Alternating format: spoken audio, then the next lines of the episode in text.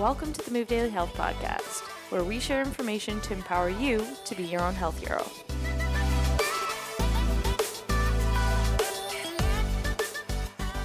Welcome to episode two of the Move Daily Health Podcast. I'm Dane Wallace with Freya Spence, and our guest today is none other than Mr. Alex Butt. Welcome.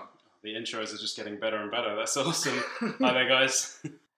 Thanks for being with us today, Alex. Can you give us a little bit of a background as to where you're from in terms of what you do now and where your sort of path has led you within this industry? Yeah, absolutely. So, what I do now is uh, I actually have a facility in Toronto called Shift uh, Mobility and Performance. And with that, I do uh, rehabilitation and kind of injury care, injury uh, rehab, and getting people back into training because, you know, as we always speak about when we get together, like movement really is the the thing that kind of rehabs people the, the greatest. There's just that little bridging gap from people being like not able to move and then kind of having this uh, this limbo period where they could be moving but they don't really know how that they they can move. So I, I kind of bridge that gap uh, with that facility. The other thing that I do is I own a company or part, a co-own a company called uh, Stoic Conditioning, and that's based in the UK. That's more of a, an online military training platform. We provide uh, a lot of training programs through Stoic, but then there's a lot of other uh, moving parts to that company that uh, I'm sure we'll get into in a discussion today. So, um, so I'm going to guess that you are initially from the UK.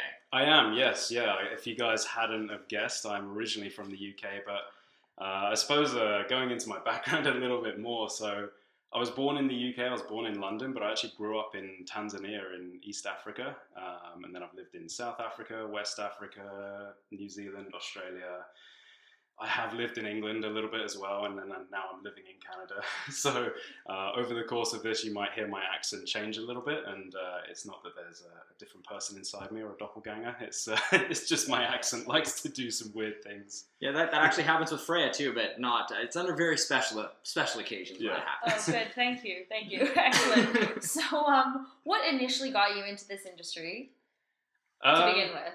Well, actually, it was it was kind of a weird segue into the industry. Um, so I started out uh, going to university for sports and exercise science uh, back in the UK. And originally, when I was younger, I kind of only had two career paths that I wanted to do, which was be a professional rugby player or be a professional soldier with the Royal Marines based in the UK. Um, and then, as I've spoken to you guys about, I had a, a pretty catastrophic lower back injury, and uh, that slammed the door on both of those careers. So I had this kind of like not I wouldn't say an existential crisis, but I certainly had a oh you know what what am I going to do now kind of moment, and uh, that really led me to discover that I love training, and I always have done. I've always loved like the physical expression of training and, and being physical. Um, but then I also have this innate like just this this kind of burning desire to know why. Like, why do things change the body? Why do things do this? Why do we train a certain way? Is there a better way that we can train? That kind of thing. Um, and that's kind of like propelled me. That propelled me into rehab, rehabilitating myself, my own spine. Because um, back then, it, I mean, it was bad enough that I was like not walking. so I mean, Yikes. I don't I don't blame the Royal Marines for being like, yeah, you can't come in and train with us because your legs don't work. But uh, but now I, you know I rehabbed myself from that, and uh, largely due to discovering Stu McGill's books when uh, when I was injured, I kind of didn't really have anything else to do but read. Uh, the internet was still pretty young in those days, but good enough for me to research a little bit. And uh, I got hold of Stu McGill's books and uh, reha- started rehabbing myself there. And uh, yeah, that's a, a, whole other story for a whole other podcast, I suppose. But um, that really that really pushed me to be like, I actually love doing this, and I, I love the fact that I've gone from not being able to walk around to um, at that point I kind of like wanted to try and get back into playing rugby, but then like the little uh, the little voice in my head was like, uh, you know, impact sports in weird directions probably isn't the best thing for your spine right now. So I actually chose a different sport, which Dane's very familiar with. Uh, I actually competed in strongman for four or five years in the UK after my injury um, in the under 105 category, and uh, loved that. And it, w- it was more of um, it was more of a uh, I wanted to do something that was going to really challenge my body because I didn't just want to be like, okay, I can walk again and that's good enough. It's like, I want to be able to walk again. I want to be able to run again. I want to be able to lift again. I want to be able to be strong and never be in that position again. So it was kind of like, cool, I'm going to do strongman because there is nothing nice on your spine than lifting Atlas stones or about lifting Atlas stones. There is no neutral spine position to pick up a car. You just have to do it, like, and you have to be strong and robust enough to do it. So that was a that was a big goal of mine, and one of the reasons why I got into strongman. Um, the other choice was powerlifting, but I don't have the patience to do three lifts. I have a slightly uh, a slightly more uh, crazy mind, so I need to do more things than just deadlift, squat, and bench. So that's a that's a pretty big gap there between having a massive catastrophic back injury Mhm. and then doing strongman. Yeah. No, it's pretty much opposite ends of the spectrum there. Yeah. So, what were some of the key things that got you from being down in that that low place of having that back injury to managing to to figure out how to get yourself up to a level where you Mhm. could put your body through that kind of stress? Mhm. Yeah, I mean, it was a lot of the stuff that I was doing back then was kind of, uh, I don't want to say trial and error because it was all backed in what I was reading from Stu McGill's books. It was, you know, I was reading Poliquin stuff, Chek stuff, Cressy stuff, like all, all the names that you can think of. I was just like uh, ingesting as much information as possible because, you know, if anyone out there has ever been like really, really injured and uh, you, you're just lying around doing nothing, then it's like, okay, I, I need to read as much as I can because I don't want to sit here anymore. There's only so many episodes of Friends you can watch on the trot before you're like, okay, I need to go for a walk, right? Um, Move daily. yeah, right. so um, the the kind of transitional progression from that was uh, it was slow and steady. It was kind of like you know I, I had no expectations of myself. If there were days that I could move really well, and you know I'd wake up in the morning and I'd be like, hey, my back is feeling pretty good. Um, I'm going to move more. I'm going to do a little bit more. I'm going to ask a little bit more of myself. And then there were days where I wake up and I'd be like, well, today is not a good day. so I just wouldn't have any expectations. Even on those bad days, I would still try and move. Um, a lot of the movements that I would do. And, you know, I just, uh, whenever anyone's giving advice on podcasts, I always caution, like, you know, what worked for me won't always work for other people out there. So if you are listening and you have back pain, always get it checked out because every case is completely different. But for me, what worked was um, actually loading my spine and trying to get back into the gym as soon as I could. So I think it was within, it was certainly within three months after my injury, I was like back in the gym. But I was not really doing, you know, I was obviously not doing the things that I was doing beforehand. I was getting into the gym, I was getting into that environment, I was enjoying myself, I was being surrounded by my friends as well. Um, you know, all the, the guys I used to play rugby with were still training in the same gym. So it was kind of a good mental health environment for me to be in after having been injured for so long and, and, and kind of really in a place that I never expected myself to be at. And I injured myself when I was 20. Like that Yeah. injury was at 20 years old. So it was like, you know, I just uh, uh, got to the point where my uh, rugby career was just about to take off. And when I finished university, that was when I was going to go into the Royal Marines. So it was kind of like, whoa, those two doors slammed right in my face. well, and usually, I mean, I, I could be very wrong here, but when you come from an athletic background, most of us at the age of 20 are still kind of under the guise that we're still somewhat invincible, Yeah. or if there's a pain, ah, it'll go in a day or two. Like, Yeah. that's pretty, I, I mean, as a teen and athletically, you're just like, yeah, I feel a little beat up, I'll be fine next week. And it's such an easy mentality, but to have that hard and fast shut is just like, oh, yeah. what's happening here and, and that i think you touched on is a critical part of any injury management Mhm. is the community piece to it hmm because when a therapist just looks at a person and their injury but doesn't understand that you know what the reason that person is so adamant about getting back to xyz is not just because of what that particular movement is it's because the environment that they're doing it in Yeah. so it's like how do we provide them with the environment Yeah. without the negative stimulus to their back or whatever other area is injured because Yeah. that environment that community piece when you grow up as an athlete in a team sport like rugby for Mm-hmm. example that's huge and that's like half the reason people do it it's not about like i don't really think anybody truly needs to be beat up from things but Yeah. that community and that team effort is is the part where when you're injured, it's like they're missing way more than just the movement stimulus. It's all that other mental health stuff. Yeah, and that's I mean that's one of the biggest challenges too as we get older. You know, as you alluded to, when you're younger, you know, you can bounce back from a lot of things, and you know, you tend to, you know, if you're going through school or something, you have a big community around you.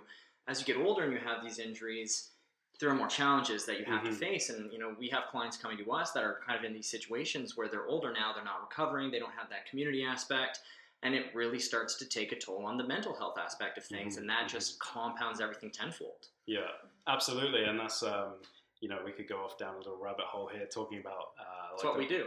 we love rabbit holes. We like rabbit holes. we just create more podcasts for all the other rabbit holes. but I mean, we could talk about like the, the whole biopsychosocial model of Yeah. rehab and how important and how prevalent that's becoming in, in rehab, and uh, you know, looking into that and, and just not looking at people from purely a biomechanical point of view. It's like Mhm. I'm taking in a client, you know, they are trusting me with their health, um, and I'm not just going to look at them from like a mechanical, like I'm going to try and fix you point of view. yeah. Um, that was a big turning point for me a couple of years ago when I really started to delve into like the, the psychology and the sociological aspect of injuries. And you Mhm. know, as you guys say, like when you're young, you could run through a brick wall and then be like, "I'm gonna have steak and eggs tomorrow, and nothing's affecting me." but uh, and then like 20 years later, you do try and do the same thing. And you wonder why, you, you just can't even go for a walk. You're on the afterwards. couch for like two Yeah, weeks, yeah. despite wanting not to be. Yeah, Yeah, yeah. absolutely. And there is a big part of obviously like as we get older, our bodies change, and uh, a lot of people. Best way to describe this: a lot of people kind of get old without knowing that they're getting old. Absolutely. And athletes fall into that yeah. in a big way. But desk jockeys are Mhm. another population Oh, yeah.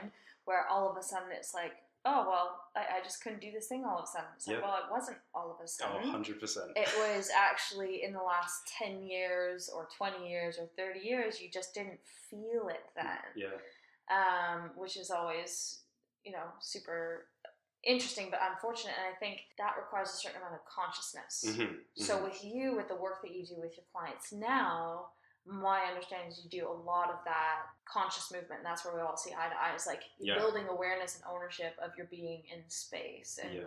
how has your approach changed? I mean, even over the course since your injury, you've probably changed your approach multiple times and evolved it. We all have Mhm. because we learn so much more and we're like, oh, that was wrong. Okay, well, off we go. Oh, yeah. but um, Let's not do that again. but how would you say your major coaching of, of your everyday general population has changed in regards to helping people who've not had an athletic background, who've not had to have that ownership of body in space, Mhm. who basically use their bodies to take their brains places? Um, and then all of a sudden, quote unquote, find themselves with something that's really limiting that technically had like a 10 year history. It just was a slow drip. hmm hmm I the the main thing that I do with people who who don't have that kind of internal awareness is really try and teach it. Um, and that's not a that's not a fast thing. Like some people that don't know how to create intrinsic strength, like have no interoceptive awareness, like they they can't just sit there and like close their eyes and listen to their breathing because their mind has been going for like 30 years Mhm.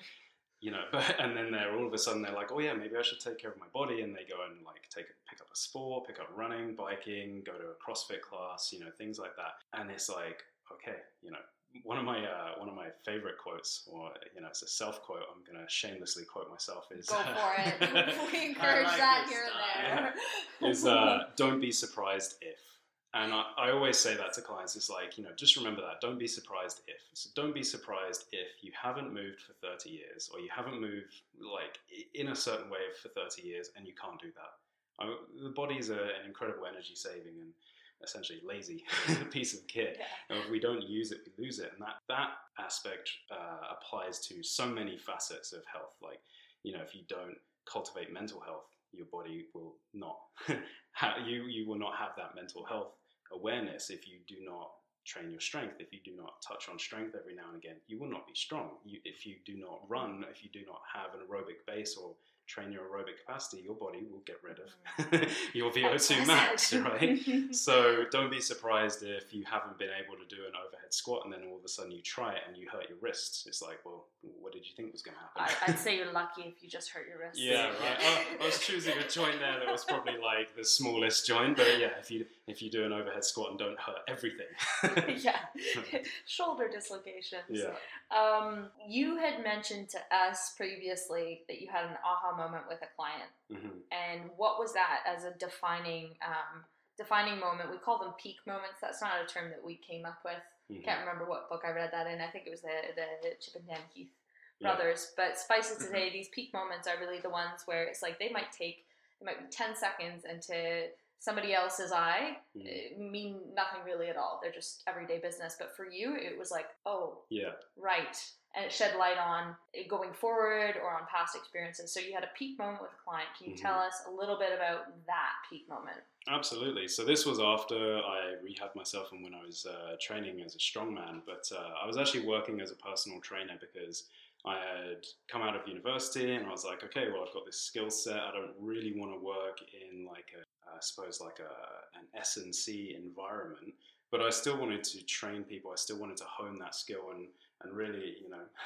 The, uh, the PT education in the UK is not really great, and so coming out the other side of that, I mean, I had a degree in uh, exercise science and I had a degree in kinesiology. And uh, coming out the back of that and going into personal training, I was like, well, that personal training diploma was a pile of shit.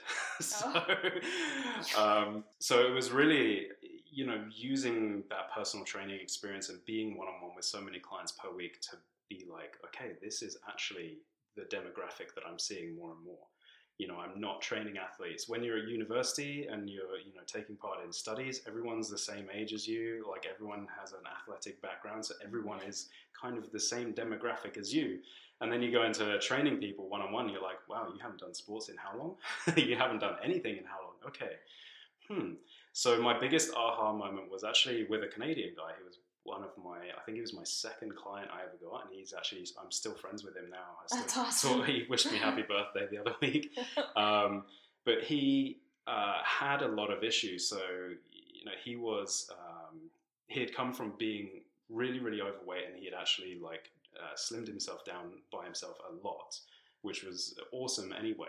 But then he had a lot of underlying medical conditions as well, and he had um, a bone condition as well. So you know his bones would suddenly just start growing more bones like randomly Oh. he'd have like a little knock and suddenly he'd have like a, a bone spur grow out the front of his shoulder so it was like you know working with someone like that having come from working with people with uh, seemingly no issues seemingly no restrictions and, and seemingly a decent uh, movement and health background to working with him one-on-one it was like wow i'm going to have to learn real quick um, but one of the biggest aha moments was kind of like two months into training this guy, and he turned around and was like, "You know what? I went to the supermarket the other day, and I didn't have to like I could just uh, squat down and pick something up off the bottom shelf, and I didn't have to like use the trolley to which is a shopping cart in England. Use- Cart. yeah. A- uh, didn't have to use the trolley for balance, or didn't have to use the shelves and kind of like climb down them, and, and it, it was really like a bit of a like I, I remember finishing that session and, and going home and being like, wow, like training that person has not just been like fun for me, and it hasn't just been like an improvement of his health. It's actually improved his entire life Yeah. to be able to do that. And you know, I went on and trained him for a really long time. I think about two and a half years. And afterwards, it, it was like, you know, he was really strong. Like he had no issues walking up and down stairs. He had no uh, conscious inhibition about getting in and out of cars or like pushing something. If he had to like grab a load of shopping bags and walk them to his house, he didn't have to think twice about it. And stuff like that is really hard hitting, especially when you know, yes, I've been injured, but I've always been strong. I've always like had that mental like portrayal of strength in my own mind. So I, in my own mind, I've always been the world's strongest man. Move over. Is that just me? but uh, you know that that was a big turning point for me, and just realizing that not everybody is operating at the same level, and, and sometimes we have to alter our expectations of people. And uh, but that doesn't mean that we should ever not give them the uh, respect due. You know, if he came in and was Yeah. like, I want to run ultra marathons, I'd be like, okay, but it's going to take a while. Like, I never poo poo someone's dreams, even if they're really, really far fetched, because as soon as you, um, I can't remember how to say this, or I can't think of how to say this, but as soon as you kind of make a choice for somebody, it changes their mindset. And, and that can be very, very powerful when you're training someone. I love that because one of uh, the best things I, I think I've worked with a lot of different uh, practitioners over the years, and I think the ones that I resonated best with were the ones that had this innate belief that you could heal yourself, and that was obviously imparted with me that you weren't broken, you weren't permanently busted, and you could always go through a, so long as you learn from what brought you there. Mm-hmm. And I think you touched on that really well because that's sort of a thing that we find in in our industry in particular. People are very willing to label something as dysfunctional. And I worked with somebody who had half an arm, and that was my first time having you know working with somebody with with half of a limb. And I'd worked with people with limbs that were currently incapacitated, Mhm. but we you know they were post op or whatever we could work around. But this was a permanence, and it was just it was really interesting because he said he told me right from the get go. I said I don't respond well to the word fail or Mm. dysfunction, hmm and I thought about it. I'm like, well, no kidding, because Yeah. you're not dysfunctional. You're functional to whatever it is that you practice. But Mm. uh, you hit the nail on the head where practitioners, health coaches, everything cannot just shoot something Mm. down just because their own experience has them led has led them to believe that like oh no this is the end of the road for this type of person it's Yeah. not true we Yeah. see like crazy feats of strength and performance and just living Mhm. straight up feats of living i like to call them life prs Yeah. by people that were otherwise thought to n- not be able to overcome something Yeah. or be independent or, or whatever else. Mhm. Um, so that, that's awesome. It is fun to work with people to have their life be easier. Like that's, I mean, high performance is always exciting, but when you can make somebody's daily life easier Mhm. and they don't have to think about like, do I have enough energy to get up the stairs today? Mhm. Awesome. Yeah, and it's and just kind of segue out of that, it's you know your mindset ultimately dictates who you become. You know your beliefs dictate who you become in the future. If you believe yourself to be a certain way, if you're told you're a certain way by your practitioners for a long Mhm. time, then you develop that identity and you develop that thought process where something has permanence now Mhm. where it's not something that I'm ever going to achieve, it's not something I'm ever going to get past. Mhm. And if you exist within that mentality, you know, even if you're going to the gym Yeah. or you're, you know, you're seeing practitioners, you're doing these things and you're quote unquote trying to get past that, Mhm. if you innately believe that you're fitting into this little box and that's where you are and you're never going to get past that, your brain has decided that that's what's going to happen. It doesn't matter how many squats you do or what your diet is. You've determined that this is who you are and that's where you're going. Mhm. So the mind just it, it controls so so much. Um, as someone I'm, I'm looking at you right now, and your shirt says Stoic. You know, somebody who you know you've worked with military populations. You your company is named you know Stoic. Um, how can you speak to this kind of mindset and mental toughness piece? That's a you know the the whole mental aspect of things and the mental aspect of rehab, the mental aspect of training itself um, is huge, and uh, it's a topic that's really come into the limelight in the last five to ten years. But there's obviously like there's always been research, but Always, with, with the advent of the internet and just how connected we are and social media and stuff like that, it allows people to share ideas a lot quicker, and therefore generally like the the kind of uh, improvement that we're seeing in that aspect of research is going up and up and up. So um, I'm gonna paraphrase a quote, and I- I'm gonna butcher it as well. But you know, something that you were saying earlier is like where you are a year from now depends on the thoughts that you tell yourself, the books that you read, the people that you hang out with, and the things that you do. And it's a day to day thing. You don't need to look that far ahead. It's just like, what can I do today to better improve myself? And that is, um, you know, that's a, a Kaizen principle. So the principle of like minimal improvement every single day. You know, that's that Mhm. creates exponential growth over a year, right? Um, but if you don't do that, if you don't improve every day, if you don't look at just improving one tiny little thing, it can be the 1%, right? 1% over 365 days is still a massive improvement. Whereas, you know, if you give 99% or, you know, you don't give that one percent every day, then you're just not going to do anything. You're not going to change. And Yeah. just to go back, don't be surprised if Exactly. you don't do anything to change in a year, and next year you're exactly the same. exactly where you left off. Yeah, absolutely. Yeah, and this was something. I mean, we were just chatting with some other colleagues in the industry, and I think I said this exact same thing for for a podcast we just recorded with them. Um, but it's it's the exact same principle here. It's everyone wants the big bang. They want everything today. You know, it's, I'm you know January first. I'm going to start taking care of my health. I'm going to start eating this way. I'm going to go to the gym. I'm going to go to sleep. I'm going to do all these things, and that lasts a week Mm. because it's too much. It's too much, and people. It's ambitious, and it's great that you want to tackle all these things at one time, and you want that big change. Mhm. But it's the small change every day Mhm. that is sustainable, that is going to lead you to that ultimate goal. Yeah. And it's again, you don't want to, you know, like you said, you don't want to squash somebody's big dreams. But it's also important for people to understand that if you start small and you just adjust that one thing every day, I mean, 365 days a year, that's huge amount of time to make that big change. Yeah.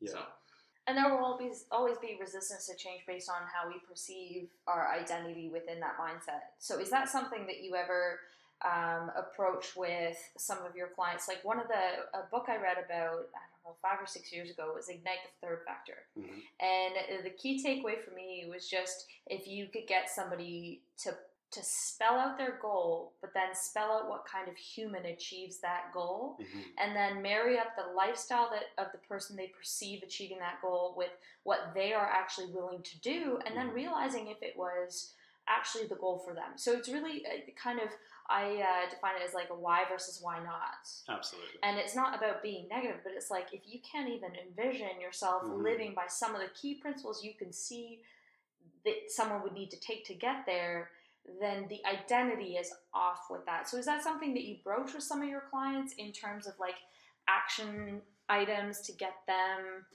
moving in a better way to taking care better care of their health other than just having to come see you like Mhm. multiple times a week with all of their health care in your hands Yeah, literally Yeah, absolutely. And um, so I, I suppose I really haven't like uh, filled in the blanks in between uh, working as a personal trainer and, and getting to where I am now. But I've actually owned uh, gyms in the UK and I owned a facility in New Zealand as well. And uh, for two years, I worked with Ultimate Performance in Mayfair in London with uh, Nick Mitchell. And uh, that gym, if anyone doesn't know about it, is all geared towards rapid transformations and, and very quick transformations of the of the human body, and phenomenal, phenomenal stuff that uh, the guys there were doing, and just being in that environment and having like uh, bouncing ideas off like-minded people. Again, it's just that environment just creates um, progression and creates that kind of uh, awesome environment. But a lot of the clients that were coming through the door, as I'm sure you're aware, weren't even re- ready for that change. So you know, a lot of people would come in and be like, I have this goal, I've seen the pictures, I want to be shredded, and, you know, I'm going to be radically candid here, but, you know, I'm looking at them going, but you haven't lifted a weight in the last 20 years. So, you know, for you to make that change that you've seen on the internet, which is phenomenal, but that guy, like, he was a, you know, he'd been training for a really long time and just piled on weight, and then, like, we helped him get it off really, really quickly, and it produced this phenomenal result that's not going to be your reality. Mhm. So it's not kind of like just squashing his dreams. It's it's kind of like being like, okay, we can get you there, but it's just going to take a little bit longer. So let's just have the expectations and manage those expectations, um, and just preparing that person's body for a rapid change, or maybe even just saying, well, you know what, it's probably not going to take three months. It might take six or nine months, but we Mhm. will still get you there. And it's the same thing with rehab. It's the same thing with training expectations, things like that some people come in with incredible goals. And you know, I had a person recently come in who he owns um, uh, like a big company in uh, where is the place? Silicon Valley. That's the place. That's What's the that place. place called? What's that place that the everyone- tech Yeah. money. Oh right. So he owns a, a company in Silicon Valley, and uh, but lives in Toronto and has a place here as well. One of his goals was to be able to do Olympic lifting, and you know, instantly my brain is analyzing his anthropomorphic proportions, and like I've already taken his case history, so I'm like, well, he hasn't done any athletics or anything athletic for the last 15 years, so it's like. mm, we can get you there. You're not going to be an Olympic lifter, but we can get you weightlifting for sure. But it's going to take a while. And these are the steps, these are the processes that we need to go through to get you there. First of all, we need to improve your mobility, and we need to make that mobility strong. Then it becomes lifting to get you strong in the basics, and then it becomes a skill progression. And skills take years to learn. So it was kind of setting up like that, like you know, for the first couple of weeks, we're going to work on mobility and positional isometrics, that kind of like really end range strength and make sure that your joints are ready to move. Then we're going to move you, we're going to load you up, we're going to do kind of your, I suppose, fundamentals or basic exercises. Then we're going to progress into the fun stuff that you're really looking forward to, but we're not going to get there until three to six months away. Like that's just a reality. And even then, those movements are going to be broken right down into manageable pieces so that you can learn a skill. You know, and that takes learning a skill takes a long time. Long time. Oh, Yeah. yeah. yeah. Um, I will say that is one wonderful thing about.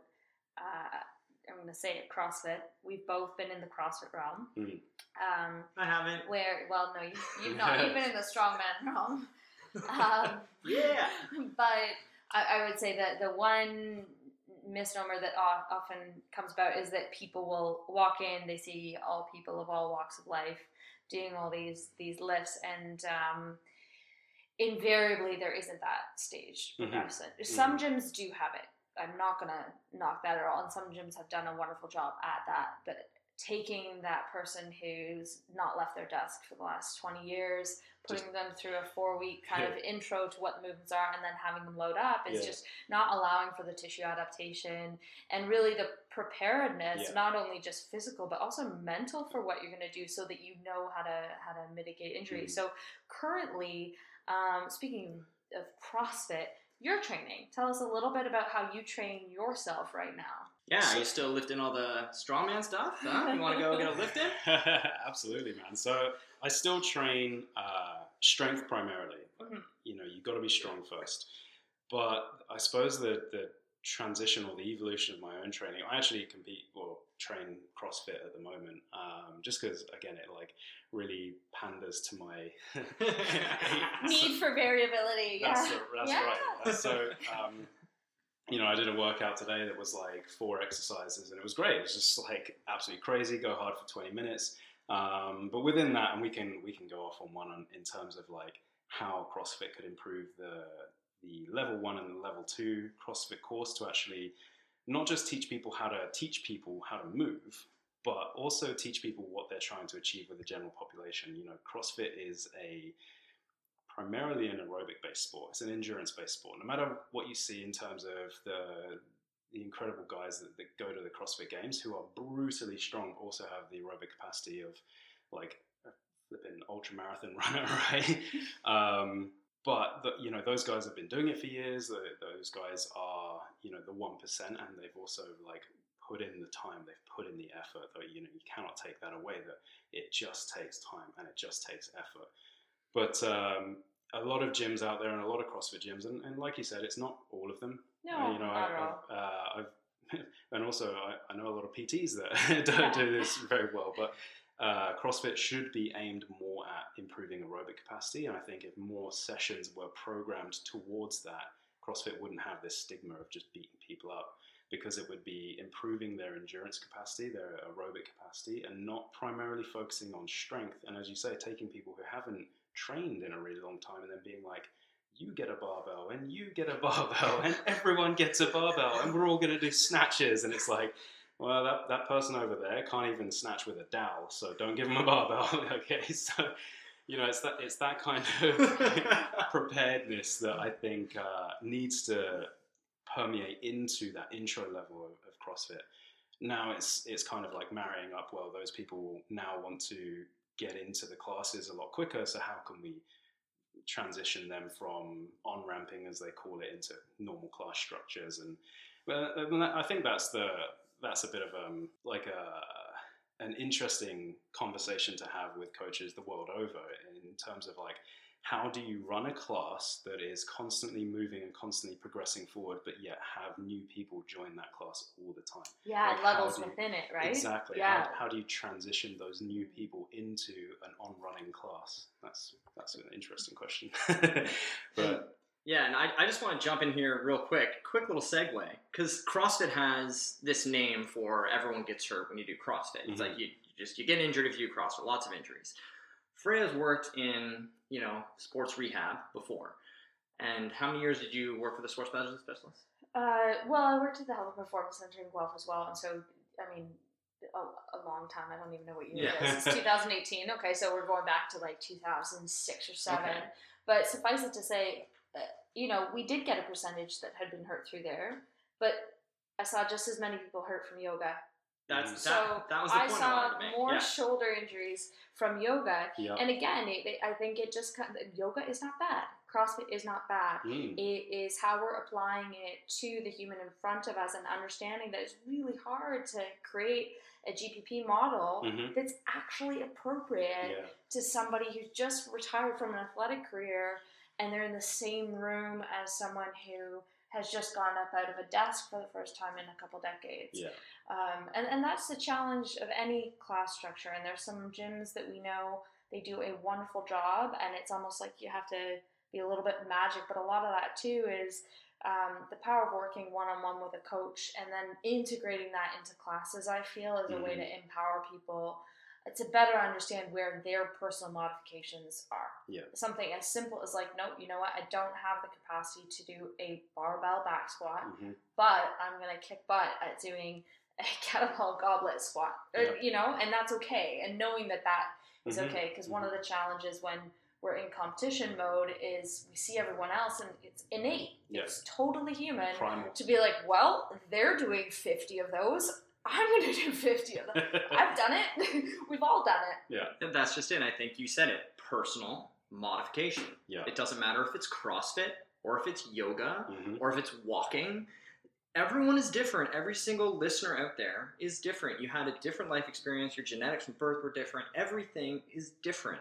So again, it's primal to see somebody do something and say, "That looks fun. I want to jump in to do that." But it's also something you have to just think about the long term and say, maybe that's something I can get to. Yeah. You know, and then that's where you seek out a good coach Yeah. who can help you get to that point. Yeah. Like Alex Butt, for example. I suppose you've got to earn the right to run with the pack, right? It's a it's a very primal Yeah. thing to to be. We are creatures of um, of tribes, right? So to have that, um, you know, to have that walking into a class environment and being like, you know, I want to do what they're doing, and then for us to be like, uh, you know, we're just going to pull you back a little bit and uh, and coach you on the on the fundamentals. We're going to coach you on the basics. When you get the basics right, then you can go and do all that crazy stuff with everyone else. You know, that's the you gotta, Responsibly. yeah, you got to earn the right kind of thing. Um, And so, um, tell us a little bit. This is like slightly with it. It maybe encompasses a lot of things that we've touched on throughout in terms of mindset, in terms of ownership, in terms of earning things, and, and then also that community piece. Um, what is Stoicism in the modern age? If you could wrap it up within one or two sentences, because we will do another podcast with you purely on that, but just to give a little intro into what is that? What does that mean? Two sentences. Two sentences.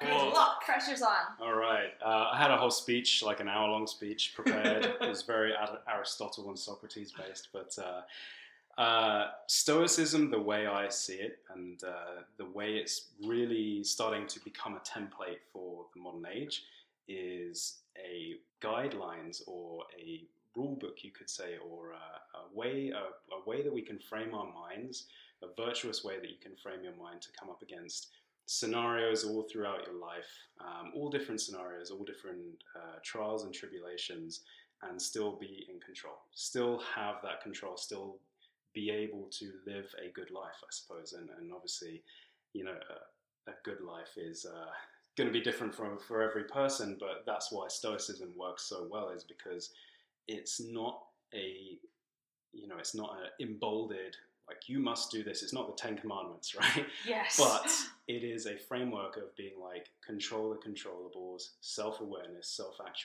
actualization, um, and it's very very impactful and very deep and meaningful. You know, it's it's that uh, self improvement daily that uh, really really is uh, it's a, a whole other podcast to itself. Excellent. Um, and we will dive into that. Our, our wrap up pieces are with our guests are around a few key questions. Um, what is we're big book nerds here. we always have like five on the go. What is the most impactful book or a couple of books that you've read in the last six months to a year? That's great. I, I mean, we even commented earlier about how our bookcases look very similar. so, and I have a, a Kindle that's brimming with uh, with books and uh, a load of books back home that I'm yet to read. So I think one of the most impactful books that I've read in the last year, and I've actually reread it twice since reading it the first time, was Mindset by Carol Dweck. Mhm. Um, fantastic, very in-depth research book. It's hard to get through, which is why I read it three times Yeah. and listened to it once as well. Yeah. Uh, but each time, you know, you're looking at a book each time through a different lens. You know, when I first read it, I was Alex back a year ago. You know, then I read it six months ago, and then I read it three months ago, or listened to it three months ago. And each time I'd been through different things, I'd come up against different things, and been able to use the lessons that I learned in that book. And you know, when you reread it, you can be like, "Oh yeah, I dealt with that in a much better way, a much more constructive way." Um, and just to sum up mindset, it's very much um, a way of thinking in terms of everything just requires effort. You know, there's a growth mindset and a fixed mindset. If you're a fixed mindset, you th- you believe that the outcome dictates who you are rather than the process. And if it's a growth mindset, then the process dictates who you are. And you know, who you are is a really strong uh, connotation because a lot of people do think, oh, you know, I haven't achieved that. On January 7th, I'm still fat, and that therefore that's me. That's who I am, right? And it's like, no, that's just who you are on January the 7th. Yeah. But on January the 14th, you have the ability to change yourself. So why don't you take steps? And that's that growth mindset, and you can apply it to everything. Um, and I suppose another book that really was quite impactful off the back of mindset was I read a book by Steve Peters called The Chimp Paradox. Um, and that delves into kind of how the brain works, and uh, he really breaks down the seven parts of the brain that uh, uh, you know that we use uh, into a really really cool like like he calls the, the limbic part of the brain the chimp brain, and then the prefrontal cortex the human brain, and then you know other parts of the brain the computer, the moon, this and that. And uh, he really breaks it down in a way that uh, you can understand it. But then reading it off the back of mindset, it was like, ah, that's cool. So that ties into that, and this ties into this, and you know, and that's why I react that way. and hopefully I can rewire that. Yeah, absolutely. Yeah. Absolutely. Um, and so one other thing. So if you had five minutes with someone, what one thing would you try and impart to help them with their well-being? I uh, this is this is a really tough question to ask. Obviously, like when we have so much to give, we have that ability to be like, I'm going to talk to you for three hours about things that you can do. But I found personally in the past, and I still do it today, and uh, it was something that I was told uh, back in 2006, I think, by Charles Poliquin. Um, journaling, so writing, writing, and it doesn't even have to. You, you know, people are like, oh, journaling, that's a bit. I'm not going to do that. Yeah, but uh, so I, I don't call it journaling. I call it brain dumping. That's exactly what we call So- it because we follow the we follow a point basis, like Mhm. uh, key points, and I've been doing that since I was a teen as Yeah, well, yeah. on and off. But yeah, brain dumps. Yeah, it's And- it's not like dear diary. No, this you don't happened have to to me go today. a story or anything like Yeah. that. It can be simply like, you know, these are three things I'm grateful for, and people are more and more aware of, Yeah. you know, the gratitude journals now. But also 100%. like, here are three things I want to accomplish tomorrow. Yeah. And if I can do these three things, and it can be as simple as like pack my lunch Mhm. or make that call that I don't want to make, those three things will be the catalysts into a domino effect. And then the gratitude thing is is really key. And you can. I was also uh, taught to write down the one Yeah. worry that I Mhm. had because it's just like get it out of your brain. Yeah. Like stop the you know little rabbit wheel or what is it a rat wheel? I don't know mouse Mm-hmm. Yeah. wheel. Rodent Yeah. wheel from going over and over and, and get the stories out of your head Mhm. and bring it right back down to like these are the facts. These are the three facts that I want to do tomorrow. Mhm. Three facts that I'm grateful for, and and I mean a, a lot of people have different iterations of Mhm. that. So what's your Yeah. sort of iteration of journaling? Um, well, it's interesting that um, Stoics and Stoicism as well. Um, Marcus Aurelius is like his his books were just his journals. It's like Yeah. you know, Yeah. it's the journals of Marcus Aurelius, Mhm. right? And Seneca and Cato and other Stoics, they they all wrote things down. They all that's why we have all this information about what they did two thousand years ago, right? And how they lived and how Marcus Aurelius, who was an emperor of Rome in, in one of the peak, you know, he was the last great emperor of Rome, how he dealt and how he was a good person, like how he dealt with everything that you would have to do, the Roman Senate, like the Roman people, the Roman Empire, but still maintained being a good person throughout his entire, um, like being an emperor. And uh, one of my biggest things that stopped me in the early days is my writing is terrible. Like I, originally, I was going to be a doctor when I was younger, so my writing would have fit in really well. Perfect script for it. Exactly, right? Everyone can read my handwriting, right? Is that just me? No. um, but for me, I find that I, I actually try and not have a structure. So I sit and I'm quiet, and you know, I, I try and find a quiet, uh, quiet spot to do it, so that I can just be present with my mind and write down whatever comes to mind. And it might not even be something that I'm focused on, but uh, I always try and write things down that I'm grateful for that happened to me that day. I, I'm always try and write down things that I'm grateful for in terms of like relationships with people, like friendships, r- relationships, uh, meetings. Like someone had a good conversation with me today in a coffee shop. It was really unexpected. Cool. I'm gonna put that in my grateful log. You know, stuff Yeah. like that.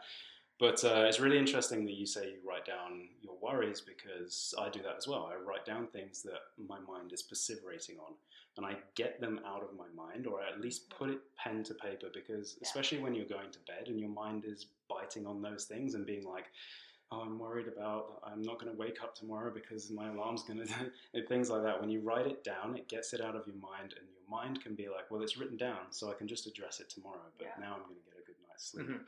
And Seneca actually said, "When we worry, we die twice." So Yeah. there you Ah, I love that. Great.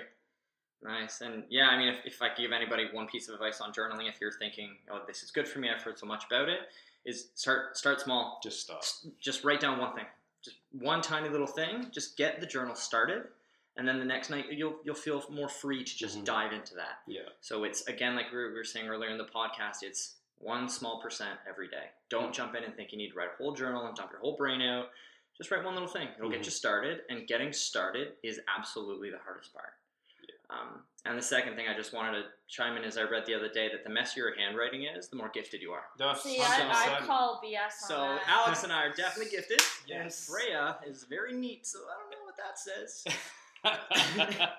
In any case, so I'm precise with my thoughts. that is very true, folks.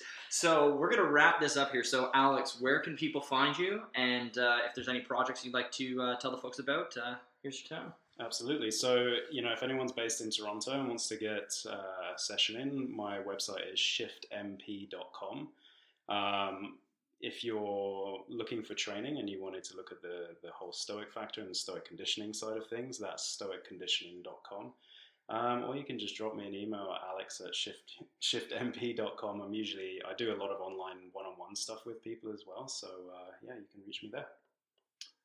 All right. Well, thank you so much for coming out. We genuinely appreciate it. And like I said, we'll probably have you back for a second podcast at some point to really dive into the stoicism aspect of things. But for now, thanks for stopping by, and we'll catch you soon. We hope you enjoyed our conversation. To hear more, head on over to Stitcher or iTunes and subscribe to the Move Daily Health Podcast. And don't hesitate to leave us a review. Thanks for listening.